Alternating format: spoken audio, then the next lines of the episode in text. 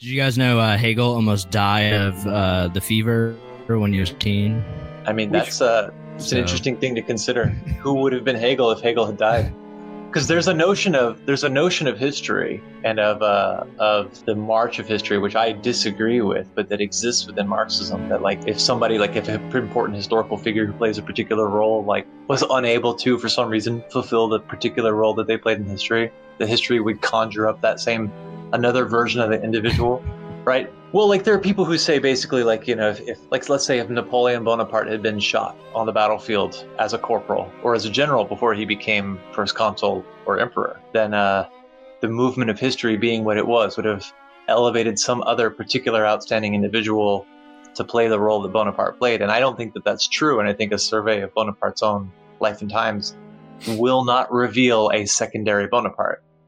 Now, maybe a hundred years later, somebody else might have in a different situation entirely. If, But it's not that the he wasn't just a product of the time in the sense that like, you know, the time demanded him, so he existed, but rather he played a particular role within the time because a the time demanded him, but b he wanted to be that person and tried to be. personally, I believe that there's a hidden Bonaparte that'll be revealed and uh, lead us into uh, the, the the new glorious empire. I mean, yeah, I think so. too. Well, yeah. Well, Hegel's Hegel's quote when Napoleon came to Prussia was uh, uh, "the clouds have descended onto Earth," and uh, but then he goes on this whole thing in the phenomenology about how like this the world spirit attaches itself contingently to um uh to yeah so basically yeah that idea of like history conjuring up people is uh is is anti-hegelian i guess I don't- Hello, and welcome to the Regrettable Century. I'm Chris, I'm Kevin. and I'm Jason. and today we have with us Sam. Sam, who is actually joining Red Library for a new project that he's going to be doing with Adam called The Red Desert, which I don't really get it, but I think it sounds like it's going to be cool. Uh, I know that it has Sam and it has Adam, so it's Yeah, gonna be cool. So it's going to be cool. Basically, it's just a freewheeling process of philosophizing that is being caught on tape or tape. Are you doing? Tape. You're going to catch it on, on the reel to reel. and uh, will eventually culminate in some sort of book. Uh, some and, sort uh, of new synthesis. yes, exactly. And I, and uh, I haven't gotten a chance to really dig into the episode yet, but you know, it sounds pretty cool. So, uh, yeah, welcome, fellow Lost Horizons Network comrade Sam. Right, Sam. Say what's up, Sam. hello i am sam uh samuel i guess depending on if i'm in trouble or not uh but yeah hello it's good to be here with you all And tonight we are talking about Hegel and Marx. So can I just start us off by saying that um, I don't understand Hegel. yeah, like uh, Sam suggested before the episode started that maybe we give our interpretations of Hegel. Like, what do we think about Hegel? What do Oh shit. like? Oh, is that like our icebreaker question? Like when you go to like the the new uh, orientation meeting and everyone goes around and says whatever their favorite baby animal. Yeah, that's or- our icebreaker. That works. Here, I'll start it because that'll make it easier for everybody else. Um, because I'll I'll be the the dummy who doesn't know anything. Um, so I I when I when I encounter Hegel, I cannot help but feel like just reverting back into my analytical philosophy philosophical training, uh, which is to say this is all hooey. This doesn't mean anything. You're just obfuscating uh, uh, for the sake of obfuscation. Uh, I'm going to go back to my uh, syllogisms. But that's te- that uh, temptation is tempered with um, an, the awareness of the of the fact that there is a great number of people who I find immensely um, useful, uh, who s- uh, say that Hegel is immensely useful. So there's got to be something there. Uh, I just can't. I I don't do ever I, really I would know be, i would be a person who said what it is or where it is. Yeah, Yeah, for example, like like Sam. Um, um, I know I, I I know that whenever I encounter people who dis or, or, thinkers who dismiss the notion of the dialectic, um, I think that that is, is uh, uh, really counterproductive, and I, and I think dialectical thinking is um, uh, something that clearly comes from Hegel that uh, I, I, think is really important. That's something that I can definitely I can latch onto that. I can be like, okay, that at least to some degree makes sense to me, and I think is important and useful. Um, beyond that, I just I don't know what to make of of this shit. Well, you know, my only interaction with Hegel has been through Marxists, and uh, from what I understand, Hegel has been incredibly useful in being the foundation for the Marxist method. And that has always been, been its use for me. Of course, like Kevin mentioned, dialectics. And, uh, you know, I, I think that, um, that's part of the reason I wanted to do this episode is because I wanted to understand maybe Hegelianism on its own terms, but also what it was that enticed the Hegelian Marxists to reassert the Hegelianism of Marxism. You know, just reemphasize it. I mean, and um, yeah, I think that my interpretation of Hegel, like everything that I, anytime I tried to read it when I was younger, because when I was young, I was just like, well, you know, I'm a Marxist, I should understand Hegel. So I picked up Hegel and was like, okay, um, maybe I shouldn't read Hegel. um, and I, I, feel like, uh, I think anytime I, I've ever had Hegel explained to me, it just went in one ear and out the other. But, you know, this time in the readings that you that you suggested that we read for this, it seems to be starting to come together a little bit more clearly for me. Not because of Fredric Jameson, by the way, I might add. Um, Very specifically, not because of Fredric Jameson. More so because of uh, Zizek.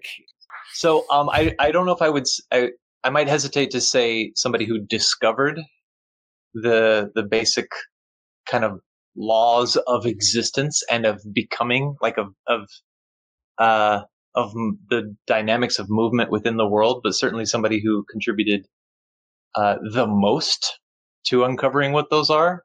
Like when I think of Hegel, I think of like it's the the Hegel's the reason why Marxist communism is more than just uh, we should do this because it's a better idea, right?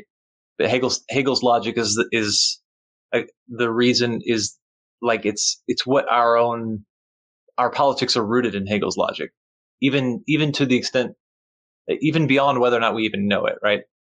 So I also primarily first encountered Hegel as uh, part of the Marxist prehistory, and so for a long time, you know, when you're a Marxist, you're taught that basically Hegel is a person who sort of understood the inherent contradiction that is essential in everything, and that the the contradiction between uh, antagonisms is part of what drives uh, things from non-existence into existence through the process of becoming. But Marx is the one who figured out that it's material and Hegel is idealist. And so Marx is the one who fixed it and flipped it on its head.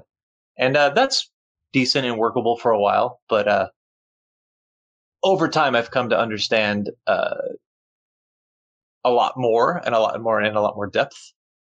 But also, the more that I understand about Hegel, the less I understand uh, Hegel. So I feel a lot like Hegel himself and says that there's only one person who's understood me and that's me and I don't even understand or something like that. I don't think he uh, it was uh, yeah. no, it was uh it was on he was on his he was nearing his deathbed and he said uh, only only one man ever comprehended my work and he and even he didn't understand it. That's that's the one. That's what I meant. I'm I feel like I'm among the people who understand Hegel but don't really understand Hegel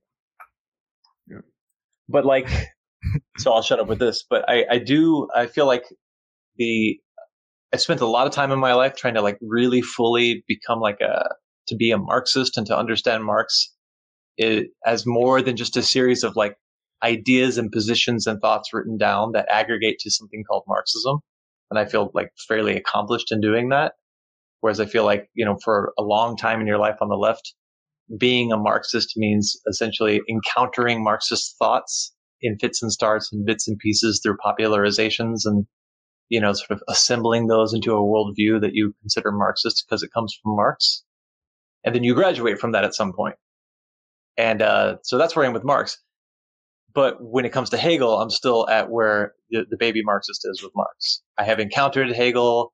I've encountered popularizations of Hegel and I've read Hegel, but I haven't read like the phenomenology from beginning to end and definitely not enough to uh, be able to explain it in any serious depth. And I think that's why Sam's here. Well, I think that like it's to me um, what makes Hegel, what made Hegel interesting to me, worth looking into more, was how much I tend to agree with the Hegelian Marxists, and uh, like a lot of them, not all of them, obviously. But yeah, so that's something that I've come to relatively recently, uh, having been uh, involved in a very stultifying and sort of dismissive tradition coming out the other end of that and wanting to actually try to soak up more information, I found the Hegelian Marxists to be very interesting, and it makes me want to learn more about Hegel. Yeah. Um. So. Um.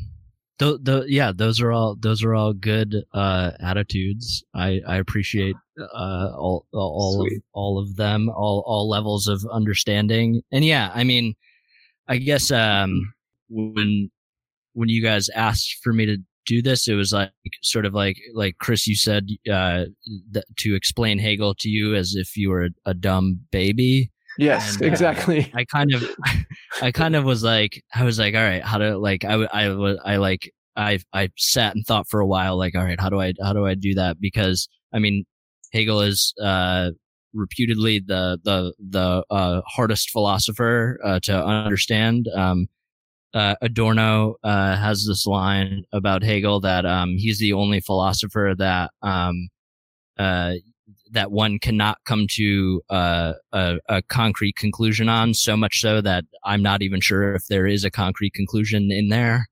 and uh, um, but uh, but I also think I, I think there's a lot of there's a lot of that sort of is is a testament to the the the sort of like uh the the heights that Hegel achieved with his with his thought and I think um sort of now more than ever there uh is is sort of a time where where we should um bring Hegel back into Marx to to uh radicalize Marx even further because there is there is uh you know uh it's sort of like it's sort of talked about that like like Hegel exists in this rift and and he stands at this rift where there's like the the sort of like left Hegelian and, and right Hegelian interpretations of him, and there's a lot of debate back and forth about um you know what what Hegel actually was like. What was he like?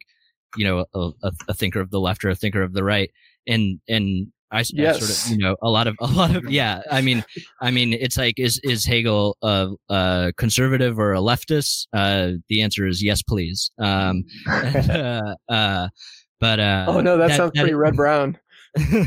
well, it's like it's that uh, it's that Hegel Hegel exists at, at this in in a in a rift in in an antagonism, uh, an antagonism of all antagonisms, and that and that sort of the the uh um there is you know I I sort of have uh what's uh, what's referred to as an extremist uh, Hegelian view, a, a revolutionary, you know, radical left uh, Hegelian view.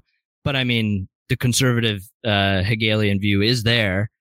But I just I just think that uh, the the the the um, emancipatory aspects of of Hegel are are so much so that that um it, it he he deserves to be to be brought back into you know the the the, the leftist tradition and and hold like a, a, a dominant place there this might sound like I'm trying to tell a stupid joke, uh, and I often do that, but I'm not here.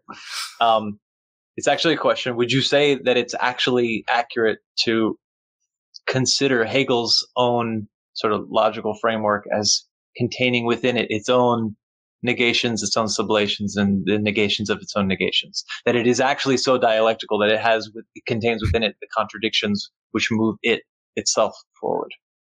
Yeah, I mean, I mean, the phenomenology is is sort of uh, uh, colloquially referred to as as the book that encompasses uh, the entire uh, the entirety of being within it, and that um uh yeah, it's it's it is it is uh so uh, you know so dialectical in its in its essence that that it does encompass the the entirety of of of being and and and has has within it all of these uh, its own antagonisms because it sees antagonism or Hegel sees um, antagonism and and and contradiction as that which is true and and so I guess uh, now we can start I can I can start uh, t- talking about Hegel I guess uh, um, uh, Please so, do. so, so Hegel was born on uh, August twenty seventh, seventeen seventy, in uh, in uh, Stuttgart, uh, Germany.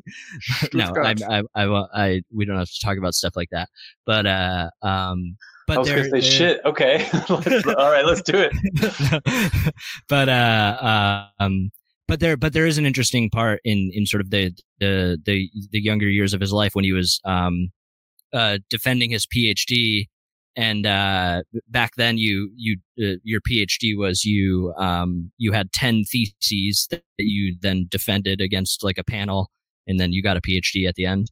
Uh, and um, uh, Hegel, uh, his um, the first the first thesis thesis among, amongst the the ten that he uh, put forth was uh, um, uh, contradiction is the contradiction is the sign of truth, non-contradiction of the false. So that was like the just the first thesis of his PhD, and and it kind of like you know it it rocked the entire boat of the entire uh it rocked the boat of the entire Aristotelian philosophical tradition because uh no one had ever thought that way. And and Hegel was a was a thinker that you know was a was a person who who was like the th- things that we just kind of like see as commonplace now he he sort of uh was the catalyst for those things. Like the idea of of seeing ourselves as historical beings. Like he he was kind of the first like historical philosopher and and and a person to emphasize historical context and that that the you know the absolute must be achieved uh, through um, uh, a, a particular historical context and um and and Kevin you mentioned before like sort of like Hegel seems like this obfuscating sort of uh abstract you know language all throughout and sort of you know an, an Mhm. example of that is his like his uh his master slave dialectic um which sort of is this very like large abstract notion but at the same time he was developing it uh, through correspondence he was receiving uh, from rep- uh, of reports on the Haitian Revolution, and that he was Right, developing right. his theory uh, out of out of the, the the his sort of analysis of the Haitian Revolution, and that that was like a you know that was a, a, a cornerstone of his philosophy is that uh, he didn't want to just like analyze the particular event, he wanted to you know reach the like universal kernel within the particular event and and and grasp that something that something Hmm. that um uh you know was was trans like a like a universality that was trans historical uh out of out of this like particularity and so i mean that's why it's like you don't see i mean it's like in the phenomenology he's constantly referencing like the french revolution and the haitian revolution and and stuff like that but he never names them because he's he's interested in like the universality uh that those that those events represent and not just like the particular analysis of the specific event So, if I understand correctly, he refers often to the Haitian and the French revolutions, but didn't have anything to say about the American Revolution. Uh, he wasn't particularly interested in it. yeah um well he he saw like like the the the the french revolution and the haitian revolution were interesting to him because he they they were sort of they were they were fought on the same universal principles. And he was that's he was interested in the in the that these these these universal notions like you know like liberté égalité and so on and so on like the the both those revolutions were being fought on the same principles. And so he saw it as like this universality revealing itself through these particular um uh um you know events. And that uh that was that was his interest was like what what is like the the, the broader sort of uh you know global movement that these that these uh particular events are touching upon Mm-hmm. i suppose yeah but um Right. So, I mean, would you would you say it's fair to say that Hegel is is not just like the first kind of like real philosopher of history, or even the person who uncovers a kind of a philo- or first articulates a philosophy of history, but also that like he um his thinking is only possible because of the particular juncture in history in which it is being developed, right? Which is to say Yeah. that it is that you that it's the the return of the universal, or it's actually maybe it's the not the return. I don't know. You know, Christianity is a universalism of a type, right? There's a Yeah. particular historical moment in which there are these universals that have these very specific particulars Yeah. that uh, like- allow like- for Hegel to become the person who identifies them as such. yeah and like and and and christianity is a good is a good sort of like um example of that because hegel saw you know sort of like so so um i guess uh some something i can i can say is is uh you know to sort of like explain uh hegel to a dumb uh child i i would uh I would uh, choose this choose this uh uh there there's a sentence in the phenomenology that sort of in, in, encapsulate you know ironically encapsulates his I, I think entire project and ironic because he literally says in the phenomenology ph- uh, philosophy cannot be reduced down to one sentence here it is. uh, but the sentence is, uh, in my view, which um, must be justified by, by the exposition of the system itself. Everything hangs on apprehending and expressing the truth, not merely as substance, but also equally as subject. And um, and so that's sort of the the the kernel of of, of Hegel's entire uh, philosophical system is that substance is equally subject, and that uh, you know sort of the entire philosophical tradition, which uh, up until then and, you know, very much uh, after him as well, has been trying to get at some sort of substantiality, uh, you know, to bring, to bring all these diversities in the world into like one substantiality. And that, and that Hegel said, um, no, like you can't, that, that, you, you can't, that can't happen because, you know, substance is, is subject that, that what is subject, but the impossibility of substance to be substance. It's it's substances uh not only subjects alienation from substance, but substance's alienation from itself. And that every that everything uh yeah, e- equally hangs on on on that on that uh that core contradiction and that core antagonism that then, you know, um so something like universality uh he he has this this this term uh, in phenomenology of uh, self self othering. So like everything contains in it its own negation, and that it it only can become itself through its uh, through becoming its other. So like the universal has to reveal itself through the particular. The ne- the necessary has to reveal itself through contingency, uh, and and so on and so forth. All of these sort of substantial uh, claims throughout philosophy that that um and uh, and the reason I say Christianity is a good example of that is that's that is uh, the Christ figure is is God, uh, the universal God must reveal itself through the particular of Christ, and then he becomes real. And and and Hegel Mhm. saw he was sort of the first philosopher to claim the death of God. That when uh, Christ died, God died, and and and so he he uh, was the the you know uh, that's why uh, Christianity for him was was the last religion.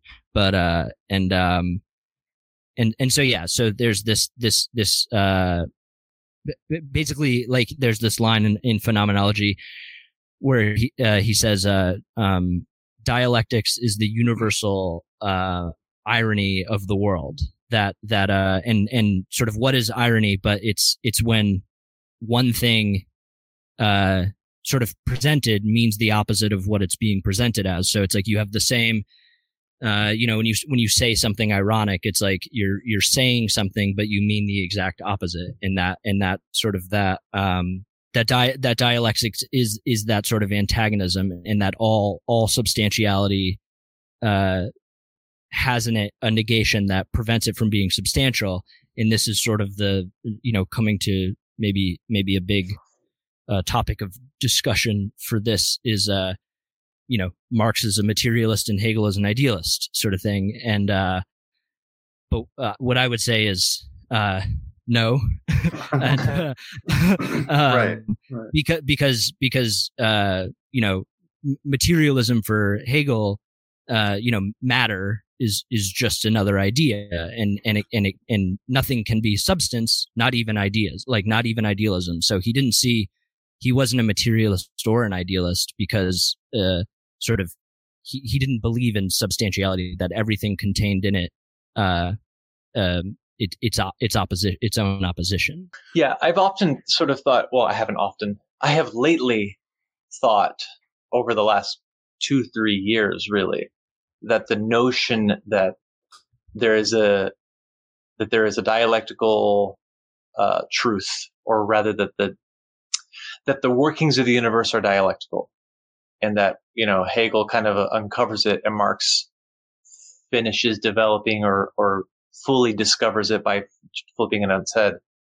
That like you know that Hegel's the idealist dialectician and Marx is the materialist dialectician. I have I think I have come to to think of that as being essentially uh, a rendering of Hegel through a rendering of Marx secondhand or third hand even rather than a, yeah, well, I forget a deep under deep uh, engagement with Hegel but that comes from even a lack of a deep engagement with Marx. Yeah, for sure. And and I mean, you know, historically, uh, not to just like make everything historical, but yeah, I mean, I mean Marx be, responding. It, it can be a little bit. yeah, I mean, but Mar- I mean, Marx Marx sort of criticisms and interpretations of of Hegel came from uh, the young Hegelians' interpretation of Hegel. That that um there there was this sort of idea of Hegel that um uh sort of um came to be by the the young Hegelians, um, and that that was the Hegel Marx was you know flipping on his head. And there's there's a good there's a good joke uh, here where um, uh, the the Marxist says. Oh yeah, Marx flipped Hegel on his head, and the Hegelian responds, "Oh well, that's fine because Hegel can stand on his head just fine." But uh, and uh, and uh and and sort of the joke is twofold because you know like Hegel is is the dialectician, so it's like he has feet on both sides of him. But uh um and uh but uh but also that sort of Marx was uh knocking on an open door when when he when he did that and that sort of in a sense one could read sort of t- taking an idealist methodology and just applying it to you know the material world the, the, the world of matter means that you're still looking at the the sort of objective material real world in an idealist framework. And so there there has to be some sort of and, and this is the the hegelian marxist position is marx has to be f- flipped on his head uh the way he should have flipped hegel initially. And that when the two when those two things come together then you have a, a good philosophy i guess in my head, in my eyes. Right. So like, I mean, basically, it's like when you put two magnets next to each other, and they just like spin around. Yeah, it's pretty like much. a perpetual, like a sort of like if you made a perpetual motion machine out of magnets, where Marx and Hegel's heads can't touch each other, so they keep spinning. and that and that's what's called uh, progress. Yeah, and the tr- um, and the truth lies in between their two heads. Yes. yeah. Well, so like it's it seems to me like you know Hegel is the dialectical thinker par excellence of his era, right? That which is the era of the ascendant bourgeoisie of a of a particular revolutionary period, uh, which is an idealist one, and it is, uh, you know, it, there is an uncovering of another layer of of uh, a deeper layer of reality that is more than just you know ideas about universal brotherhood and uh, liberty and these complete abstractions, which turn out to have these very material manifestations that like Marx is responsible for because of the particular historical period in which he lives. Uh, but if you were to flip them, if somehow, you know, like, or if Hegel was like alive in the 1880s or something that it's, you know, if we're just thinking historically, dialectically, it's not, it doesn't stand to reason at all, and certainly not by Hegel's own logic uh, or Marxists that uh, that same exact logic would have been produced by that person in those new historical uh, conditions. So it's I don't I just don't think it's entirely right or fair to either Hegel or Marx's own uh, appraisals to say that like you know Marx fixed Hegel. It's just that Marxism is is rooted in Hegel's thought, and then it's also rooted in other things, which are new developments in history as it has unfolded.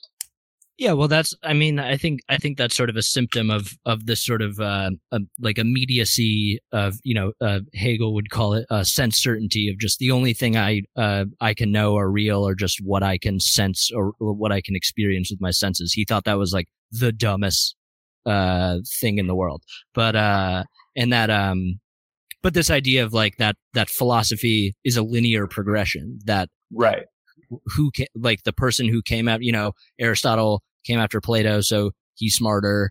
Marx came after Hegel, so he's smarter. This sort of like yeah. that every that that philosophy is a is a linear progression instead of a, a sort of a, a, a, contingent, um, you know, uh, z- zigzag, I guess, or something like that. That that we should be always looking, trying to like figure out what people before would have said would have responded to their their critics in the in the future and, and so on. But um, yeah, and I mean, and I think, and I mean, not to like, I I I hope, and I I don't want to like make it seem like Hegel and Marx are just like totally at odds with each other because I mean Marx's whole uh or like like the idealist materialist thing makes them at odds with each other, but uh um because I mean Marx's whole like like uh Marx describes the commodity as a sensuous super sensuous thing. And and that was Hegel's notion of of substance and subject that that sort of matter is is is a sensuous non-sensuous thing. It's it's it's uh it's a it's like a bodiless thing but nonetheless objective. You know it's an idea but it still exists. And and that marx's whole notion of the commodity as the sensuous super sensuous thing that it's a you know a real thing but it has all these like metaphysical what did he say like metaphysical quirks about it and, and, and stuff like that. But yeah. Well, like I was thinking um, that like uh, just maybe I'm putting too fine a point on this, but this particular kind of uh, vulgarization of Hegel that that exists within the the political discourse in within Marxism indicates a sort of a, a certain lack of dialectical logic itself because you know there's this idea that like Marx is Marx is the negation of Hegel. But that you know if you really think about what sublation is right when you have something which is like uh you know done away with but is still also preserved at the same time and then it's sort of like it is itself the negation of its negation so that like there's such a thing as a hegelian marxism which is the the not like the rediscovery of hegel in hegel's terms but the rediscovery of hegel in marx's terms which is to say to that it, it asserts itself on a on a higher level, like an, as a higher truth. But it's only through Marx that Hegel is uh, capable of being, you know, uh, asserted on the higher truth. So it's first by its negation that it then that then you get like a I don't know whatever a better Hegelianism. well, there's uh, that that reminds me of this uh, joke that I like that that that is very uh, dialectical. Uh, but uh, the joke goes so this guy uh, is taking his uh, sick wife to the hospital, and uh, she has to have a, a, a sort of life uh, saving or life ending operation. Uh, her her life hangs in the balance. But so she's she's in the operating room, and the guy's sitting in um in the Uh, uh, sort of in the waiting room, sort of thinking to himself like, please don't let her die. Please don't let her die during the surgery. Like I love my wife. I don't want her to die. And uh, after the operation the doctor comes out and he and he says uh, your wife is is is uh, fine. The, the the surgery was a success. However there were some hiccups. During the surgery her uh, anus prolapsed. So and we can't put it back in. So she's just going to have a constant like stream of uh, shit coming out of her ass forever. And uh and also her uh, her jaw uh her her sort of gag reflex is always going to be triggered now when she eats. So she's any anytime she eats, she's going to be throwing up food constantly. And um and uh and as he's sort of saying all these like minor hiccups that happen during surgery, the guy's face is his jaw is dropping and his like eyes are widening and he like can't believe what he's hearing. And then the doctor suddenly stops and says, "Oh, I'm just fucking with you, man. She died during the operation." And, but uh, but that's, I've heard that's that one before. um, but uh, yeah, and that's sort of this the this idea of like the the original bad news is now the good news in comparison to like all those other horrible things Yeah. would have had to go through. But yeah, so yeah, I mean that's the your your sort of summation of that Hegelian Marxism reminded me of that. I think that joke is like a good encapsulation of it.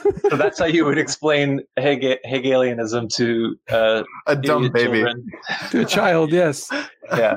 S- Listen up, kids. well, there's well, there's there's also uh, I mean Hegel is so like like going back to that Adorno line. I mean there you you don't really find many like Hegelians who just sort of like are just like Hegelians alone. Like obviously Zizek uh, brings like stuff like psychoanalysis and and quantum physics into his reading, and like other people bring like literary criticism and and film theory and stuff like that. And um and uh and I am I'm uh one of those people who sort of um reads uh sort of Hegel in in addition to uh w- like with other supplementary stuff to try and like um you know f- find these like kernels of of sort of uh u- useful knowledge uh within him and uh but um yeah so I I sort of read uh like uh like I sort of read Hegel through like an art theoretical and uh and an uh, infinitesimal uh, calculus lens. Like I, I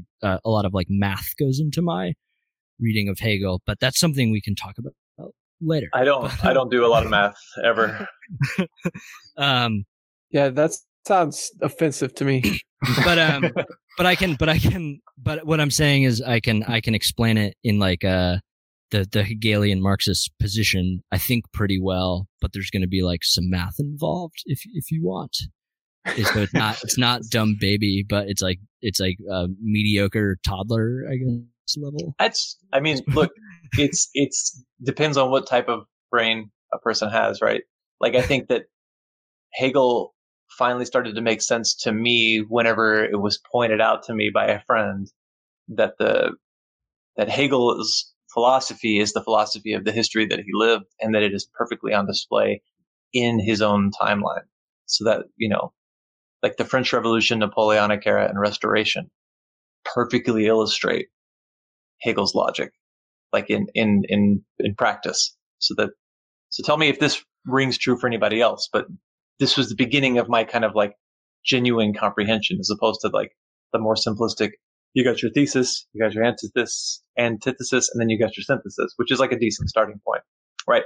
But like the French Yeah. Ancien regime is then overthrown by the Jack by by revolution, and there's establishing there's the establishment of a republic, which is then overthrown by a coup, which sort of like reasserts much of the uh, the the previous uh, still enlightenment principles of like of despotism or whatever, but but not of republicanism. But it does so on the basis of like defense of the Constitution and of Republican values, and certainly of the culture of uh, of the revolution.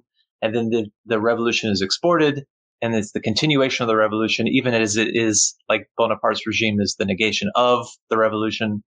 But then the restoration, which is the negation of Bonaparte and the negation of the revolution, can only be done so on the basis not of absolutist monarchy, but on the basis of like a Bill of Rights and essentially uh, like a re- very deeply Republican ethos internally, even if not externally, even if not on, uh, in its visage, so that the French monarchy can never be the old monarchy again.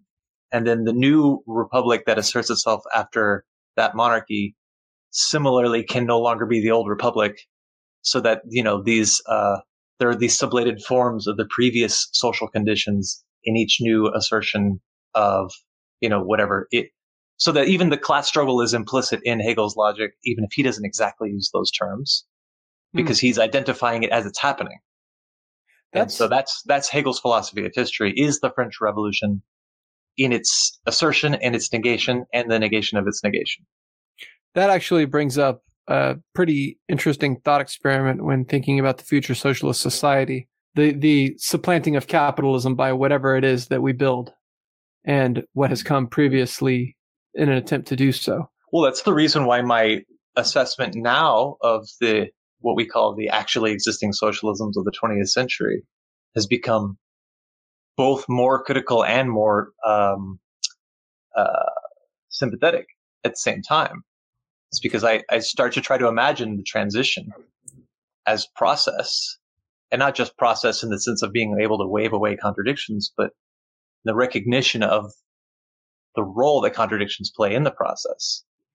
So that So- like, if, if Bonaparte is both the negation of the revolution and its continuation, then so too can Stalin and whatever. And all that means is, well, it's all, it's very complicated. Yeah. I, I'm just thinking about Yugoslavia now. Uh, everything makes me think about Yugoslavia. All- all questions re- return you back, it would lead back to Yugoslavia.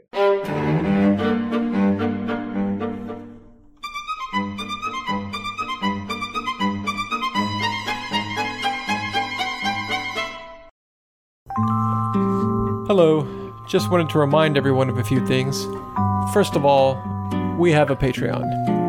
If you like us enough to give us $2 a month, you can join our Patreon and receive access to our irregularly posted content. We only have one tier, and that tier provides access to our Discord server, which includes discussion about all sorts of stuff which may or may not be relevant to the podcast. We're also going to be doing reading groups and patron roundtables, which will be group discussions on topics decided in the Discord and recorded as special patron only episodes.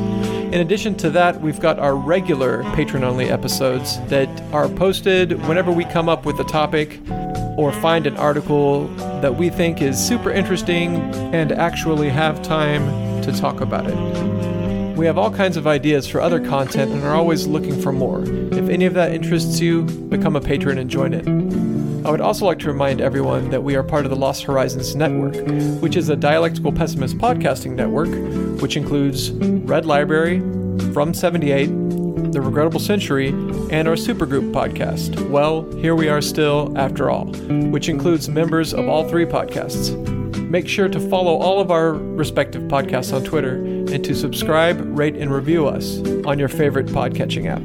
For real, go to iTunes right now, give us a five star rating, and leave us a review about how much you like us. Let's trick the algorithm into showing our content to more people. Okay, back to the show. Okay. Uh, so so I think um uh, like a may, maybe a, maybe a good example to take uh or to look at is is is the uh notion of of class struggle this this this uh this uh, and as it's sort of um you, you know usually viewed as these these two positive uh classes that then uh you know fall into and and or, or sort of come come into conflict with each other and there's an, an antagonism between them and um like the the the proletariat and the bourgeoisie as these two two positive entities.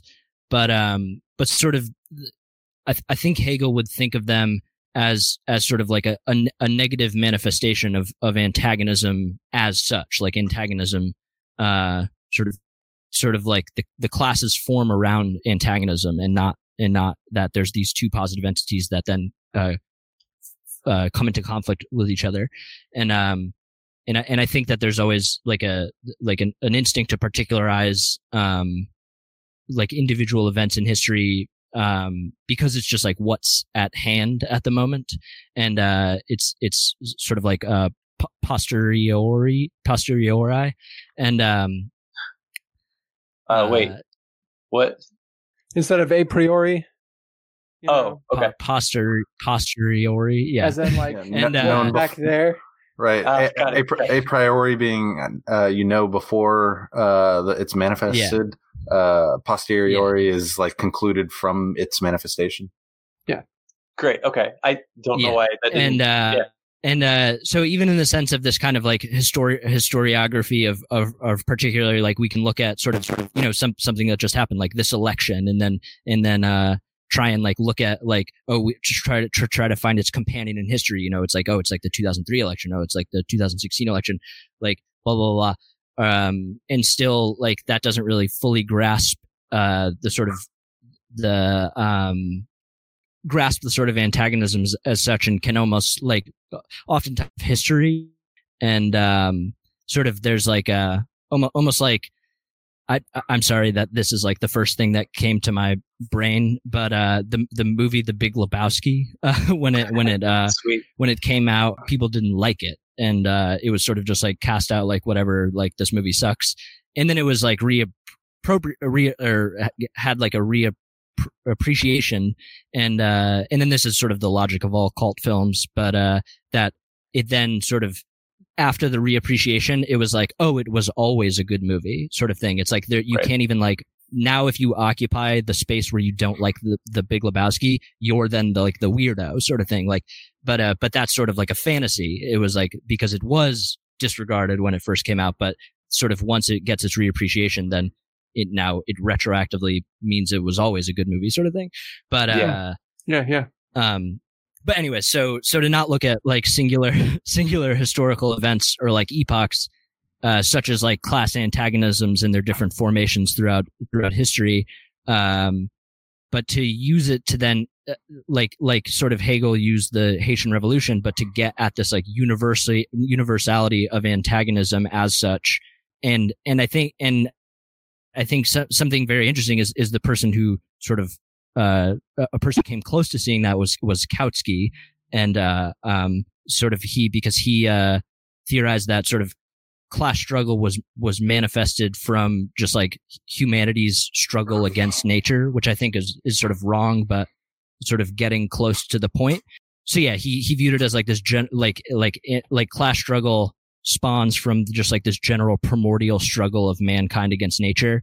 Um, but I think that's wrong, most obviously because uh, nature is itself a product of antagonism. It it it it sort of erupts. Nature erupts out of a chaotic antagonism as such, and that through uh you know the symbolic order, uh, humanity is alienated from the natural world and blah blah blah. blah.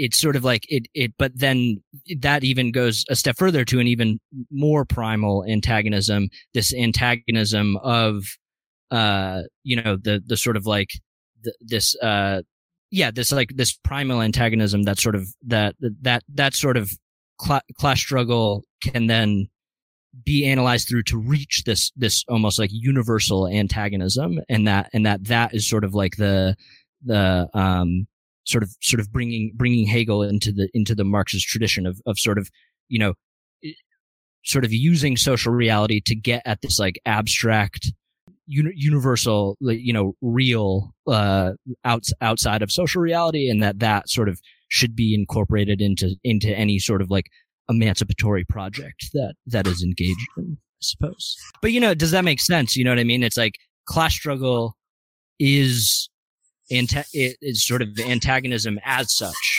sort of thing that there's, a, there's a primordial antagonism that needs to then be taken into account in addition to like you know the material antagonisms of of the two classes Yeah.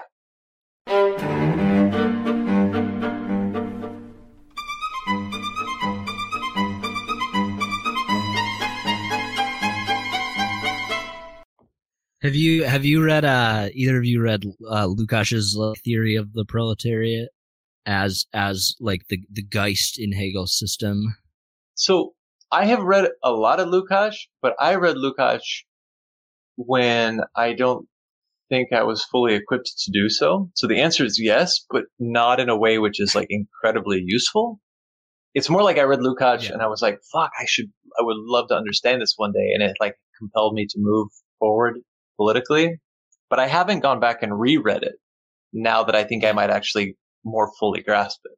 Yeah, he like I I'm like sort of back and forth on him because he I I sort of idealist logic in his where he's like, oh yeah, like Geist, that's just these people. And sort of thing. Okay, you're just like asserting ideal or idealist logic onto just like a real group of people. So like I don't I just don't understand how it's like there there's there's not like a clean transition there. Like it's sort of like I just see it as still idealist if you just sort of take an idealist, you know, I- idealist logic and then just like place it or sort of just like put it onto like the, the material world or something like that.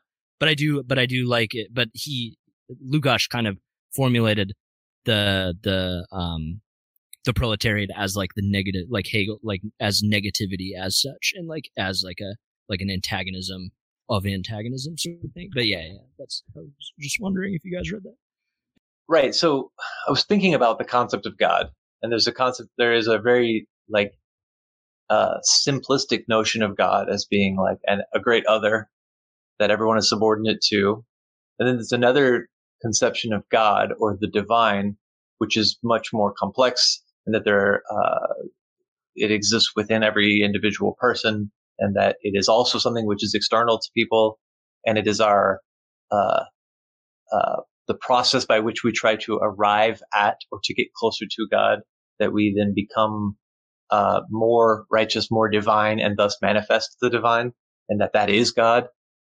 Um, and that's similar to what Lukács does with some of, you know, you could say like, oh, he's just taking this idealistic, uh, this notion of Geist, and then he's just, just transposing it onto something material.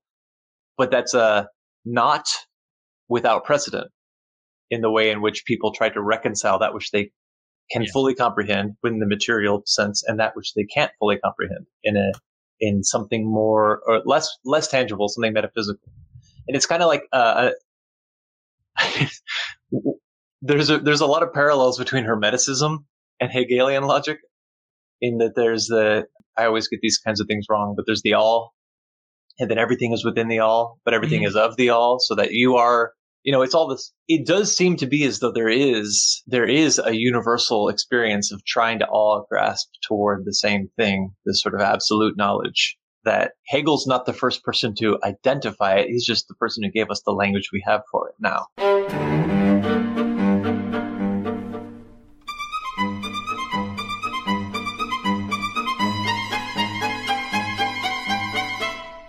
What do you think would be if you had to encapsulate the the key things that Marx takes away from Hegel, what do you think those would be?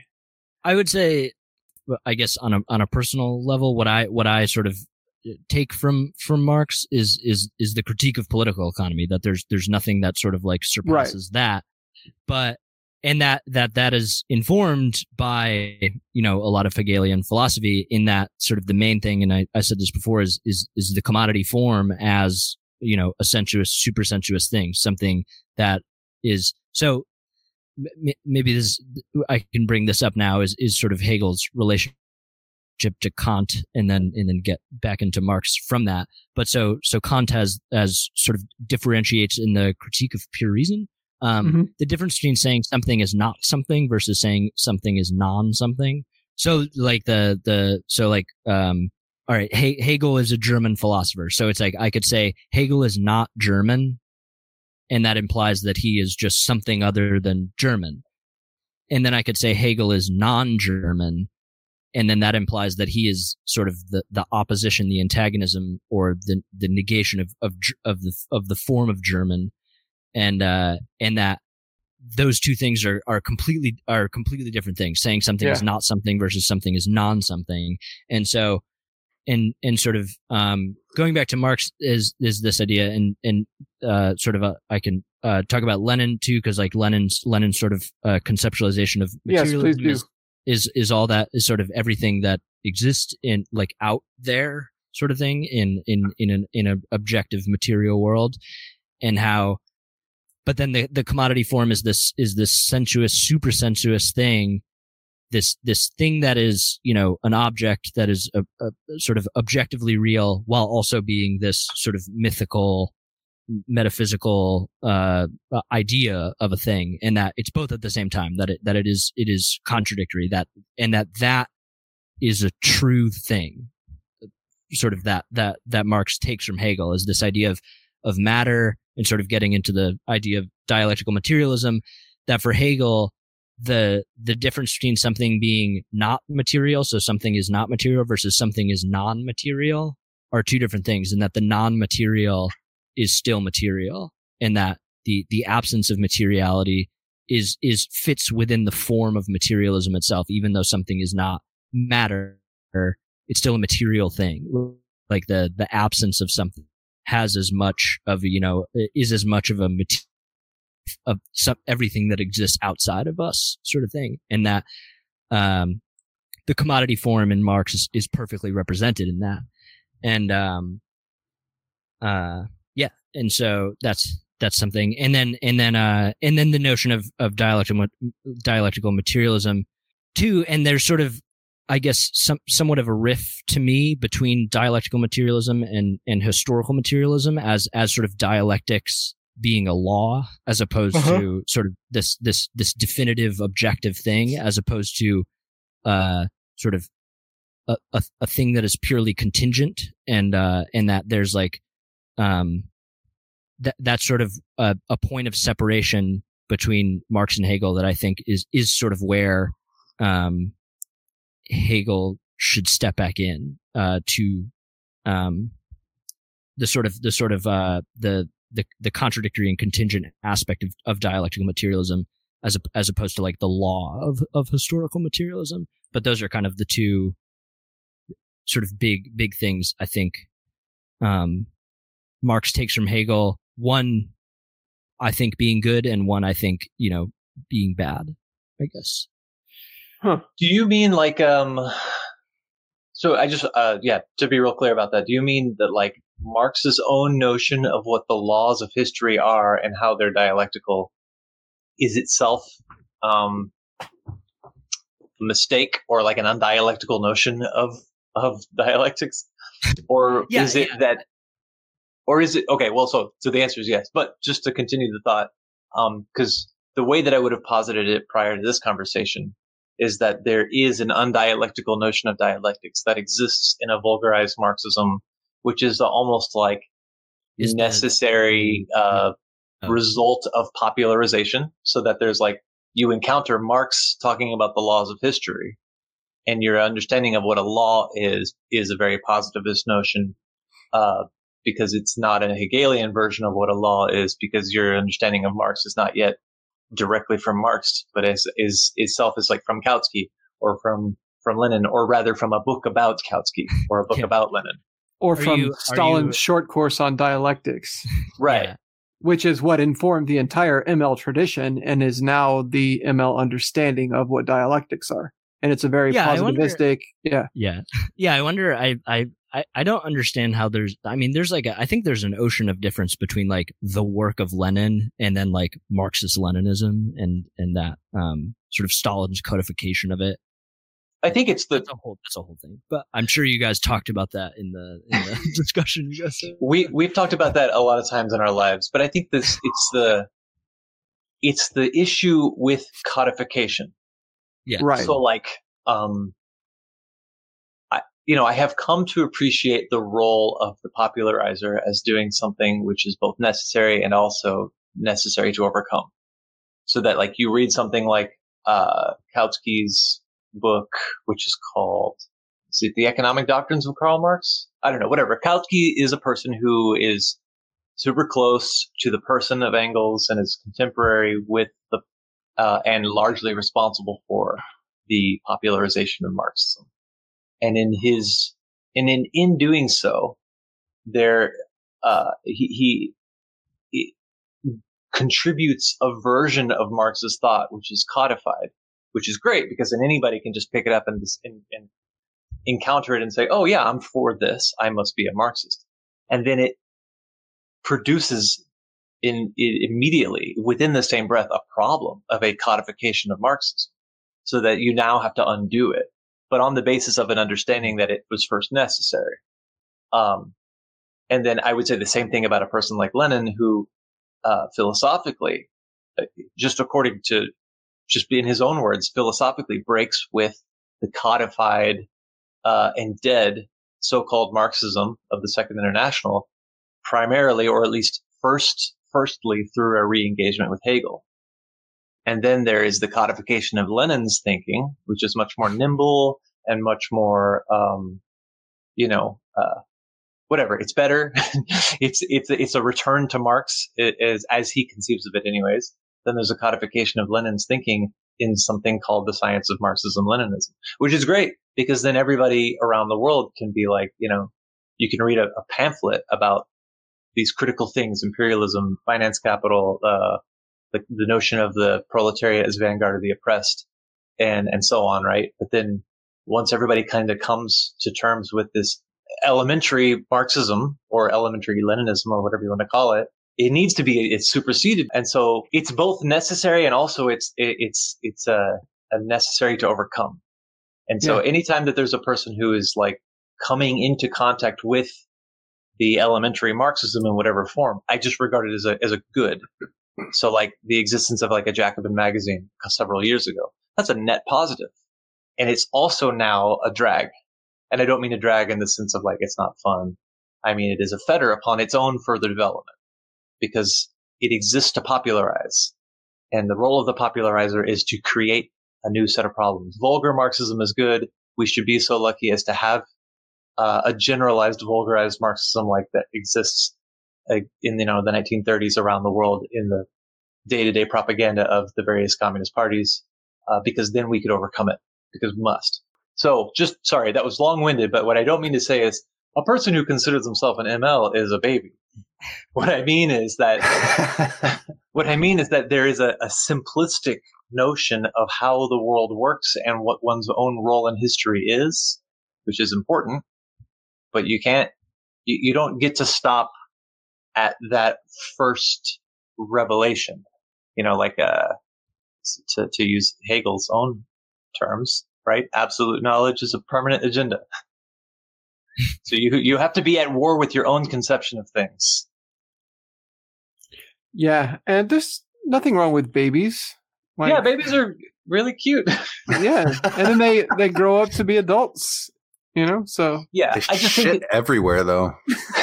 I think it's important that you know since you know what we're doing is saying things to uh, uncountable and infinite possibilities of strangers out in the world in a permanent way in a recording. It's important to say that like I'm not saying that's baby Marxism, mine is adult Marxism. It's that mine is only adult Marxism in as much as I treat it as baby Marxism and try to grow up from it. Mine is like fucked up teenager Marxism. That's just like really- all over the place. It's really like angsty, brooding teenager Marxism. and that's where I'm stuck really. But I would like to overcome that because that's part of uh that's part of development. It's like Marxism that just discovered Bauhaus and the Smiths. so it's a, it's a gothic Marxism. Yes, exactly. The same thing is true of anything that's called like a Trotskyism, right? Or a Maoism or a left communism.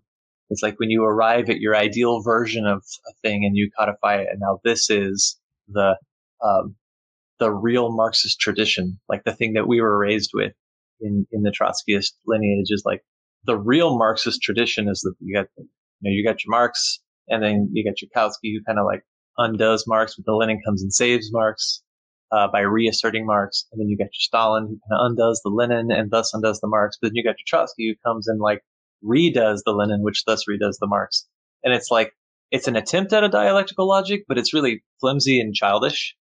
So that like, oh, I'm a Trotskyist because I'm the real Marxist, and that's just the same thing as being uh, a, a an upholder of any so-called immortal science. Is that it it ceases to be scientific in the Hegelian sense of being, you know, impregnated with history and thus living and contradictory and necessarily developing through its own negations.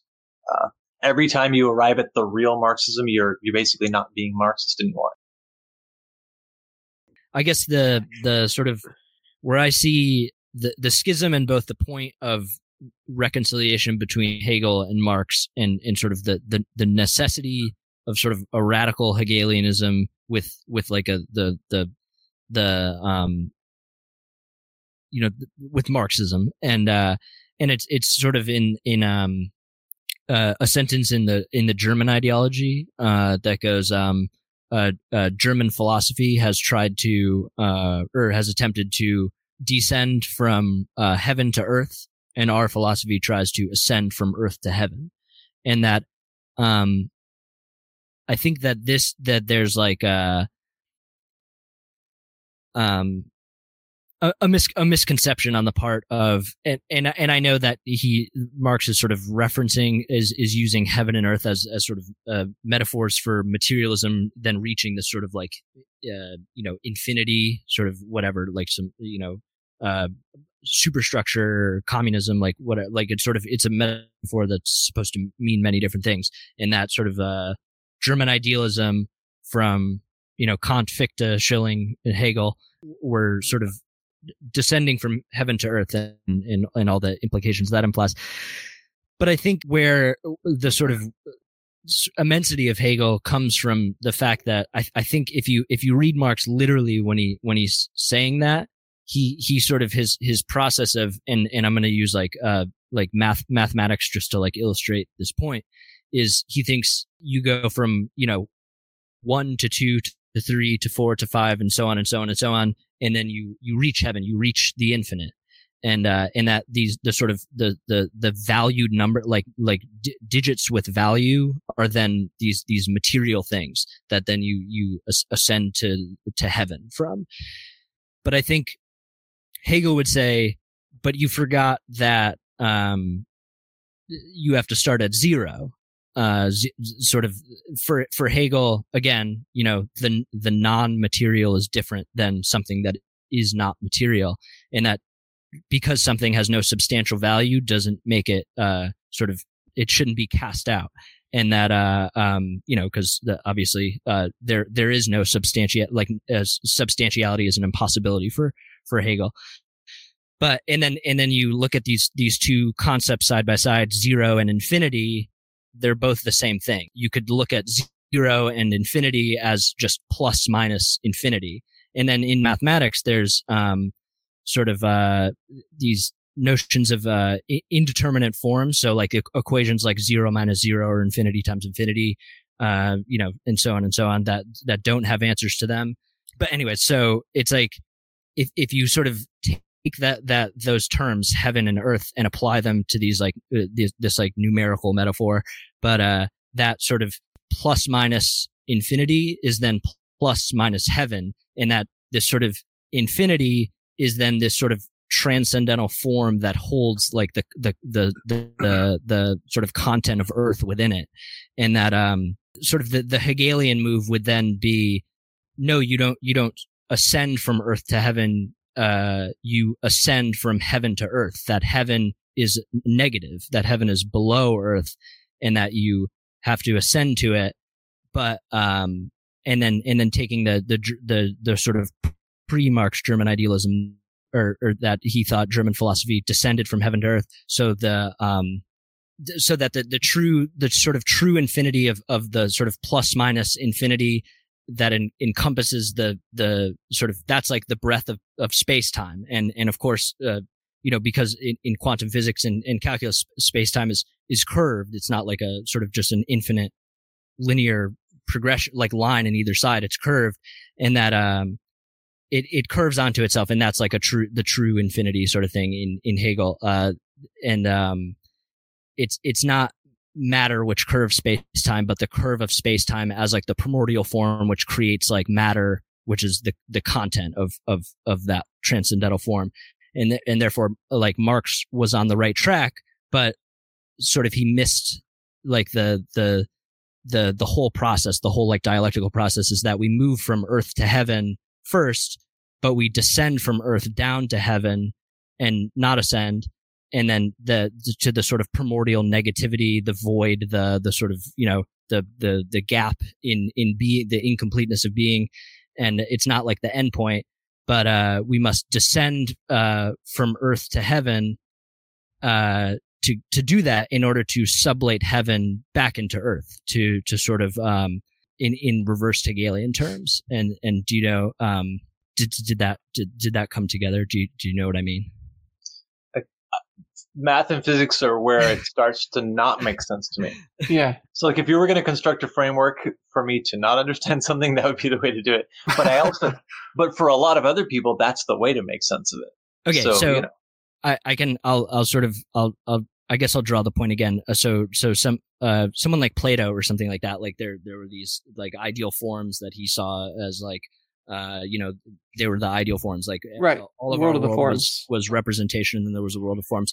But if you see that world as not there, as an ab- as absent, but then still present in its absence, like not that it's not there, so it has no effect on anything, but the mm-hmm. absence of form is then the the like primordial negative infinite that you then that then like shapes the the content of matter, you know, of earth in the sentence. Um, and that uh, so so like the primordial heaven is the starting point. So you ascend from heaven to earth. It's like reverse. So you ascend from heaven to earth. And then, but to, in order to get to heaven, you have to move through the content of earth to heaven to then sublate heaven into earth. Right. And okay. That, that's, yeah. And that that's that makes, like, yeah. and that that's the reconciliation of sort of, you know, not just, um, sort of our, our, our alienation from substantiality, you know, the sort of philosophical tradition of trying to like bring, uh, us to some sort of substantiality, but the reconciliation of substantiality that it, that's alienated from itself. That's like a, like a, you know, a reconciliation of that alienation. So is this the concept which is like embodied in the in the expression that the the resolution of existence and non-existence is the process of becoming? Yeah, that's exactly. That's that's what that's about, right? That's that's literally that. So it's like that was uh you said that in one sentence. Wow, I should have just said that. But uh, uh so it's like for Hegel like an example uh like absolute light and absolute dark.